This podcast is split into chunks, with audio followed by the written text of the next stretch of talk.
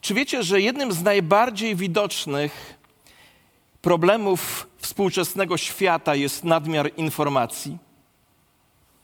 Ten nadmiar, nadmiar informacji połączony z brakiem umiejętności właściwego wykorzystywania tych informacji sprawia, że łatwo się rozpraszamy. A rozproszenie z powodu nadmiaru informacji prowadzi do tego, że patrząc nie widzimy, słuchając nie słyszymy, a mówiąc nie rozumiemy. To taki paradoks czasów współczesnych. Żyjemy więc w kompletnym chaosie, tocząc wewnątrz siebie prawdziwe bitwy. Ciekaw jestem, czy zgodzicie się z takim stwierdzeniem, że największe życiowe bitwy, które toczymy, rozgrywają się wewnątrz nas, w naszym umyśle i w naszym sercu, a człowieka, z którym mamy największe życiowe problemy, widzimy codziennie stając przed lustrem. Nasze wnętrze, czyli mówiąc językiem biblijnym, nasze serce jest po prostu przewrotne. Bóg w księdze Jeremiasza powiedział: Najzdradliwsze ponad wszystko jest serce i najbardziej przewrotne. Prawda zaś o nas jest taka, że to, kim jesteśmy w środku, ma większe znaczenie niż to, co dzieje się i jest widoczne na zewnątrz. A nasze codzienne próby czy pokusy stające na naszej drodze wyraźnie to nam ukazują. I właśnie w tej kwestii list Jakuba, uczący nas, jak żyć wiarą, a nie religią, staje się niezwykle istotny, ponieważ dzięki zastosowaniu tego, co on nas uczy, możemy odkryć i doświadczać prawdziwej wolności płynącej z właściwego sposobu reagowania na trudy i wyzwania dnia codziennego. Dziś otwieramy krótki, ale niezwykle treściwy fragment listu Jakuba. Będziemy czytać fragment, który jest zapisany w pierwszym rozdziale, w wierszu od 19 do 20. Będziemy się z tego fragmentu uczyć, jak w obliczu codziennych zmagań nie stracić panowania nad sobą. Kto z Was ma problem z panowaniem nad sobą? O, dziękuję.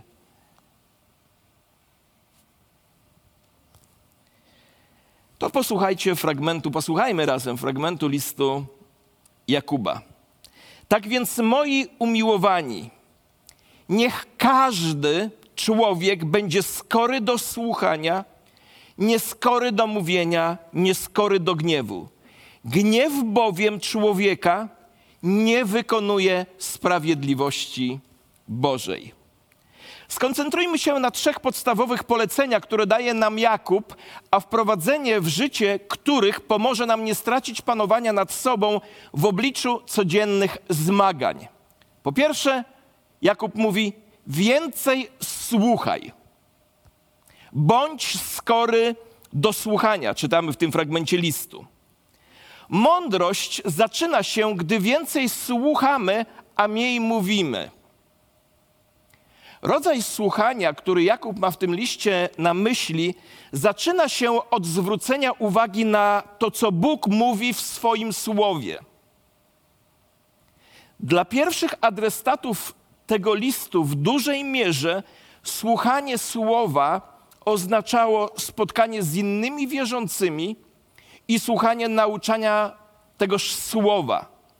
Sprowadziło się więc takie, sprowadzało się więc takie spotkanie do słuchania, zapamiętywania, rozmyślania nad tym, co człowiek usłyszał, a w końcu do praktycznego zastosowania tego, co się usłyszało. Dzisiaj natomiast, mimo słowa drukowanego oraz nowoczesnych technologii, okazuje się, że usłyszenie słowa, tego Bożego Słowa, nie jest tak wcale łatwe, co sprawia, że prawie wcale nie słyszymy tego słowa, nie słyszymy Bożego głosu. Okazuje się, że często technologia jest bezużyteczna, a nawet niebezpieczna z powodu tego, że jesteśmy tak zajęci i tak rozproszeni, że nie jesteśmy skorzy do słuchania tego, co Bóg mówi do nas. A są dwa powody, dla których słuchanie jest podstawową umiejętnością duchową. Posłuchajcie. Po pierwsze, dlatego, że przez słuchanie przychodzi wiara. Czytamy, wiara więc jest ze słuchania, a słuchanie przez Słowo Boże. Wiele osób myśli, że wiara pochodzi ze Słowa Bożego, ale to nie jest wszystko. Według Pawła wiara rodzi się przez słuchanie, a słuchanie przez Słowo Boże. Inaczej mówiąc, wiara wypływa z naszej zdolności słuchania tego, co mówi do nas Słowo Boże. To jest pierwszy powód. A drugi powód, dla którego musimy rozwinąć zdolność duchowego słuchania, jest sposób, w jaki mówi Bóg. Zapamiętajcie ten myśl. Drugim powodem, który musimy, dla którego musimy rozwinąć zdolność duchowego słuchania, jest sposób, w jaki Bóg do nas mówi. To jest kwestia bardzo często pomijana. Jeśli czytamy Boże Słowo, to znamy taką historię, która zapisana jest w pierwszej księdze królewskiej w XIX rozdziale. Jest to historia o proroku Eliaszu, który uciekając przed królową Jezebel ukrył się w jaskini na Bożej, na Bożej Górze, która nazywa się Choreb. Bóg, widząc stan Eliasza, kazał mu wyjść z jaskini, by do niego przemówić.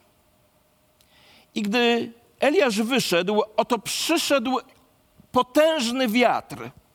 I Eliasz pomyślał, Bóg jest w tym wietrze. Ale jak czytamy, w tym wietrze Boga nie było. A potem nastąpiło trzęsienie ziemi, ale czytamy, że Boga również nie było w tym trzęsieniu. A potem pojawił się ogień, ale i także w nim Boga nie było. I wtedy Eliasz usłyszał bardzo cichy głos. Tak właśnie mówił Bóg. Pomyślmy przez chwilę. Bóg wszelkiej mocy, który stworzył niebiosa i ziemię swoim słowem, Bóg, który ma wszelką władzę, wszelką mądrość, wszelką wiedzę, wszelką moc, Bóg, który rządzi całą wiecznością, ten Bóg mówi szeptem. On nie krzyczy, on nie ryczy. Nam kaznodziejom to się zdarza. Bóg mówi szeptem. Bóg, który ma nieskończoną moc, szepce. A my w zgiełku życia musimy nauczyć się słuchać tego Bożego głosu. To, nie, to jest niezwykle ważna umiejętność. Hiob po swoich doświadczeniach powiedział tak: Tylko jako cichy szept jego słowa słyszymy. Kilka lat temu wydaliśmy taką książkę pastora Roberta Morisa pod tytułem Częstotliwość. Zachęcam Was do nabycia tej książki, do poczytania jej. Tam jest wiele wskazówek mówiących o, ty, o tym, w jaki sposób nastroić nasz duchowy słuch, by móc usłyszeć Boży głos. A przecież sam Jezus powiedział, że owce słuchają Jego głosu i idą za Nim tak naprawdę zasada słuchania obowiązuje w każdej dziedzinie życia. Niektórzy ludzie mówią tak dużo, że nigdy nie słyszą, co ktoś inny mówi do nich. Ubawiłem się niesamowicie, gdy na drzwiach w pewnej restauracji usłyszałem taką historię, że na drzwiach w pewnej restauracji było, na drzwiach wejściowych było przyklejone zdjęcie bardzo znanego polityka, z szeroko otwartymi ustami, a nad zdjęciem napis otwarte 24 godziny na dobę.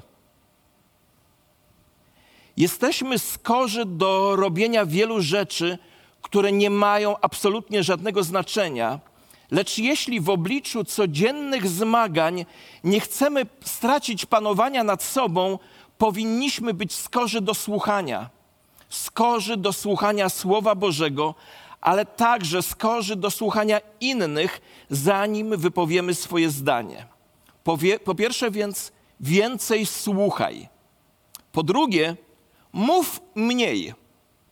Nie bądź skory do mówienia, mówi Jakub. A Salomon w piątym rozdziale Księgi Salomona w drugim wierszu mówi tak.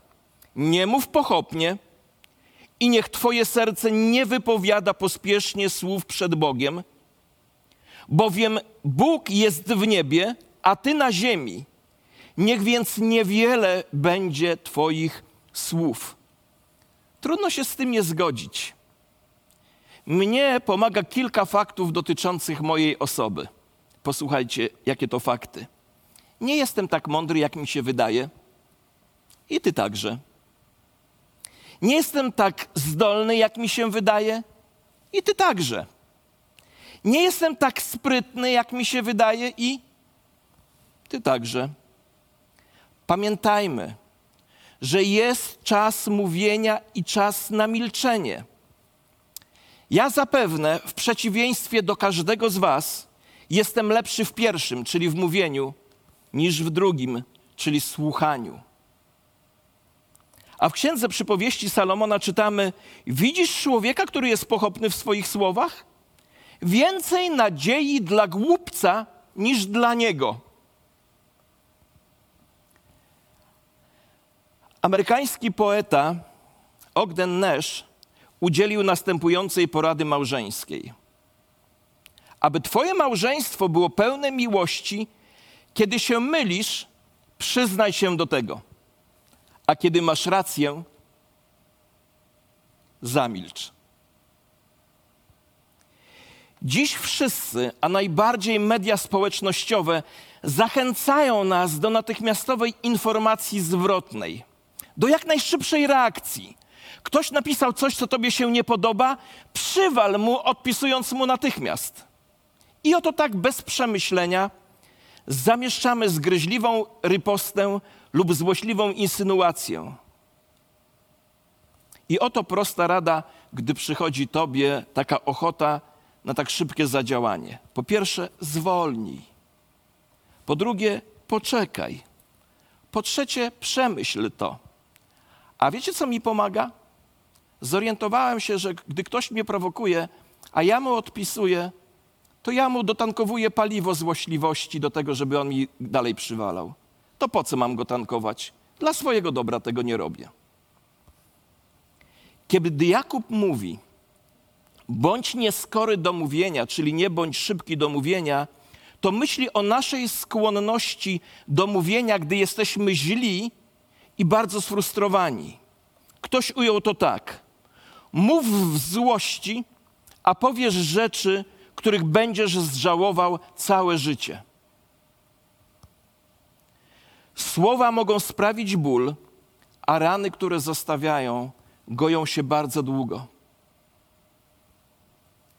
Kiedy mówimy za dużo, a słuchamy za mało, komunikujemy innym, że nasze zdanie, nasze pomysły są o wiele ważniejsze niż ich, a źródłem tego jest nasza samolubna postawa, świadcząca tak naprawdę o nas samych.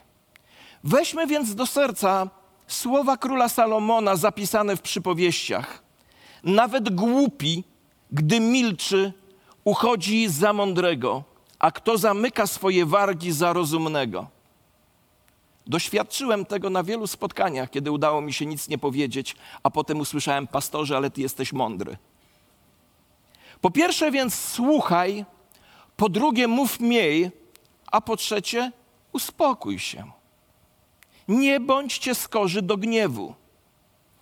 Gniew jest jednym z głównych problemów tego świata. Przeczytałem gdzieś, że jesteśmy społeczeństwem napędzanym gniewem. To bardzo mocne stwierdzenie. Jakub nie mówi tutaj, nie złość się, bo to jest nierealne. Od czasu do czasu wszyscy będziemy się wściekać. Tutaj słowo przetłumaczone jako gniew, posłuchajcie, odnosi się do głęboko zakorzenionej wściekłości. Tu jest mowa o głęboko zakorzenionej wściekłości. Tu nie chodzi o przemijającą chwilę niezadowolenia, która wkrótce przeminie i zostanie zapomniana. Jakub mówi tutaj o głębokiej emocji, która po uwolnieniu przypomina wybuch wulkanu. Wypluwa gorącą do czerwoności lawę, która rozlewa się po całym otoczeniu. Stary Testament używa kilku hebrajskich słów, by opisać gniew. I jedno z nich oznacza nozdrza, a drugie oblicze, czyli opisuje uczucie, kiedy wydmuchujemy powietrze z nosa. Wiecie, co jest ciekawe? Że ikonka, która symbolizuje gniew, to buźka, z, którego, z której nosa wyskakuje gwałtownie powietrze. W moim domu rodzinnym, gdy jak ja uniosłem się gniewem, choć jestem niespokojnie, spo, niespotykanie spokojnym człowiekiem, gdy unosiłem się gniewem, to mówiono, że chrapy, czyli otwory w nosie mi chodzą.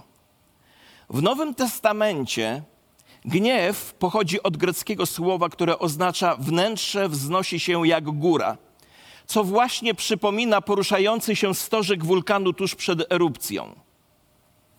Posłuchajcie, gniew nie musi być grzeszny, choć najczęściej jest, zwłaszcza gdy jest bezpodstawny, gdy jest nadmierny albo gdy jest długotrwały. Słyszycie? Nadmierny, bezpodstawny albo długotrwały. Czy wiecie, co tu jest ciekawe? Ciekawym dla mnie jest to, że mamy kontrolę nad naszym gniewem. Gniew jest emocją, którą możemy w większości przypadków kontrolować. I powiem Wam mój osobisty dowód. Ja zwykle, gdy ja mówię kazanie tutaj przed Wami, to ja najpierw sobie kilka razy je mówię do siebie w domu. I mówię głośno, moja żona słyszy, ale ten fragment, który za chwilę Wam zacytuję, moja żona nie słyszała. Nie chciałem poddać tego cenzurze. Oto mój osobisty dowód. Nie lubię, gdy czekam na żonę w samochodzie, a ona nie przychodzi punktualnie. A rzadko się zdarza.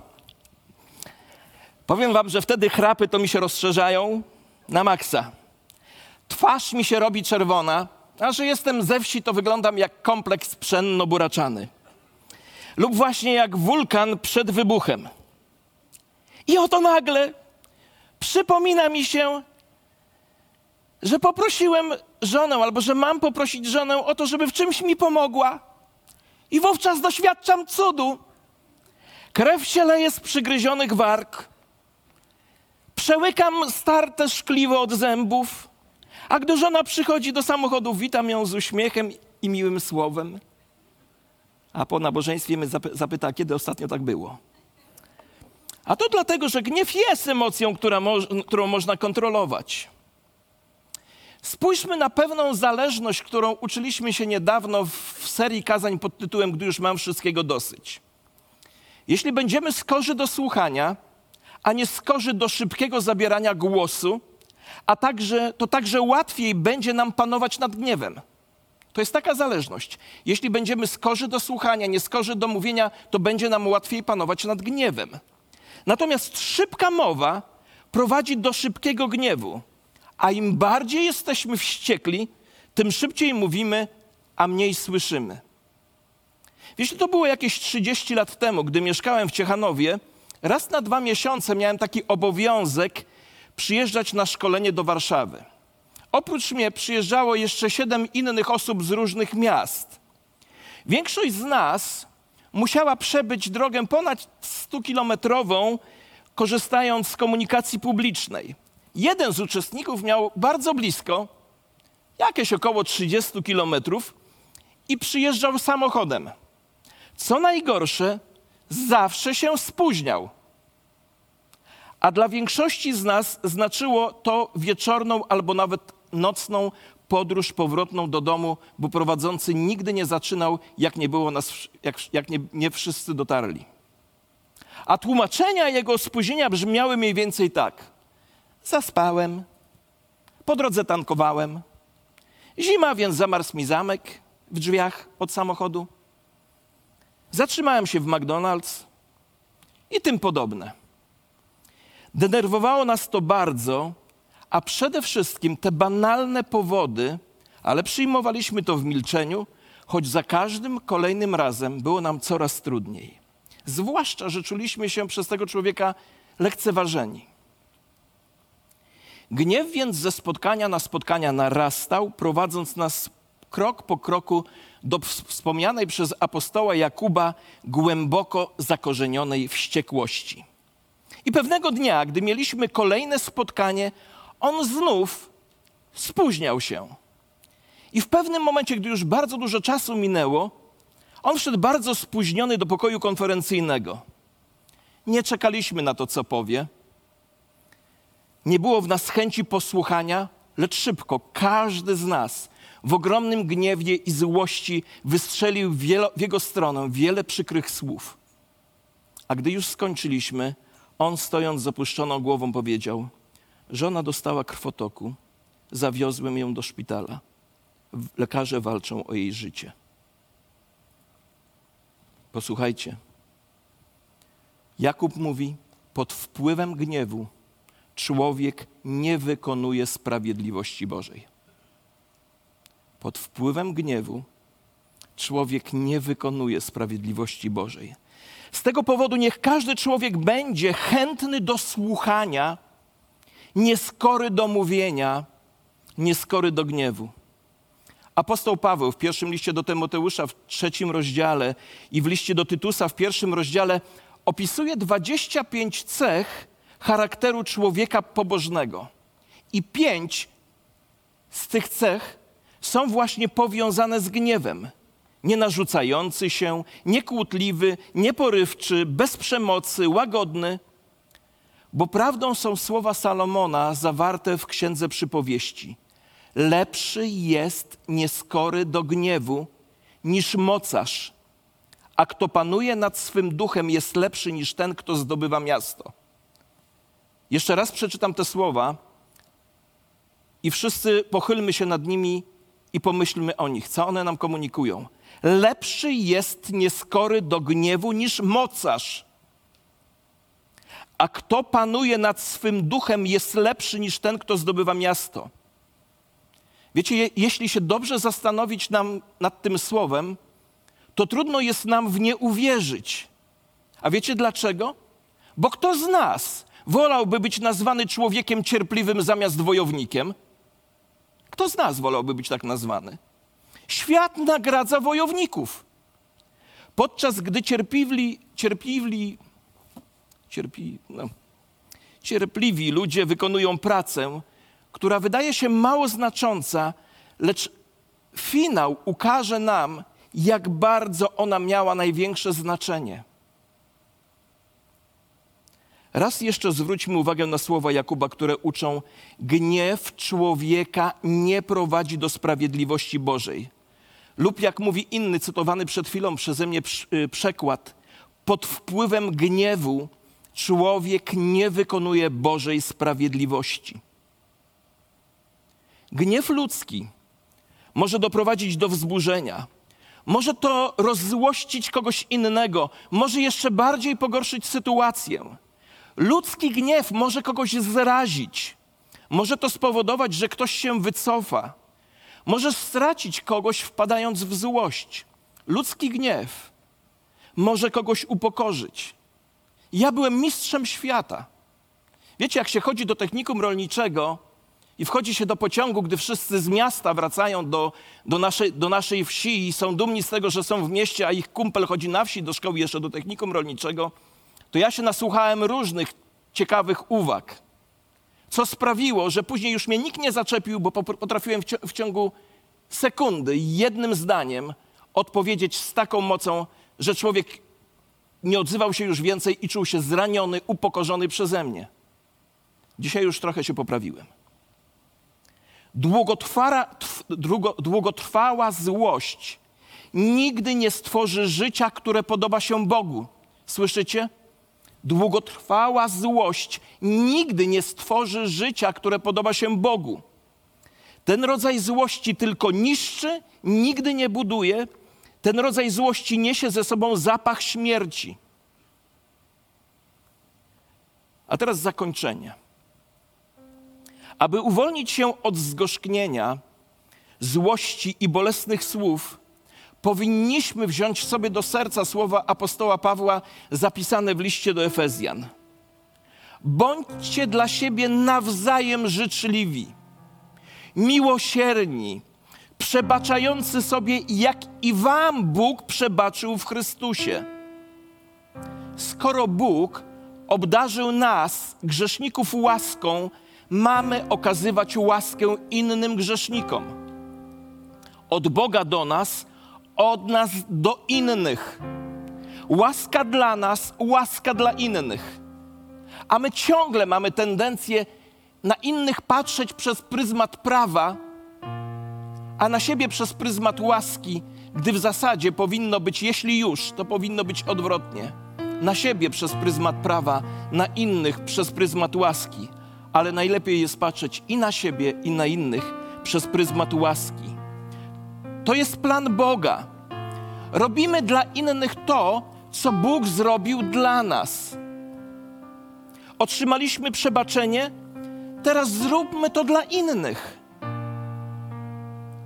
Nigdy nie zrozumiesz miłości Boga, jeśli nie pójdziesz pod krzyż Jezusa Chrystusa. Nie zrozumiesz krzyża, jeśli nie zobaczysz w nim miłości Boga. Na krzyżu zamordowanie człowieka stało się Bożą ofiarą, a za pomocą tej ohydnej zbrodni został spłacony Twój i mój niemożliwy do spłacenia dług spowodowany Twoimi i moimi grzechami.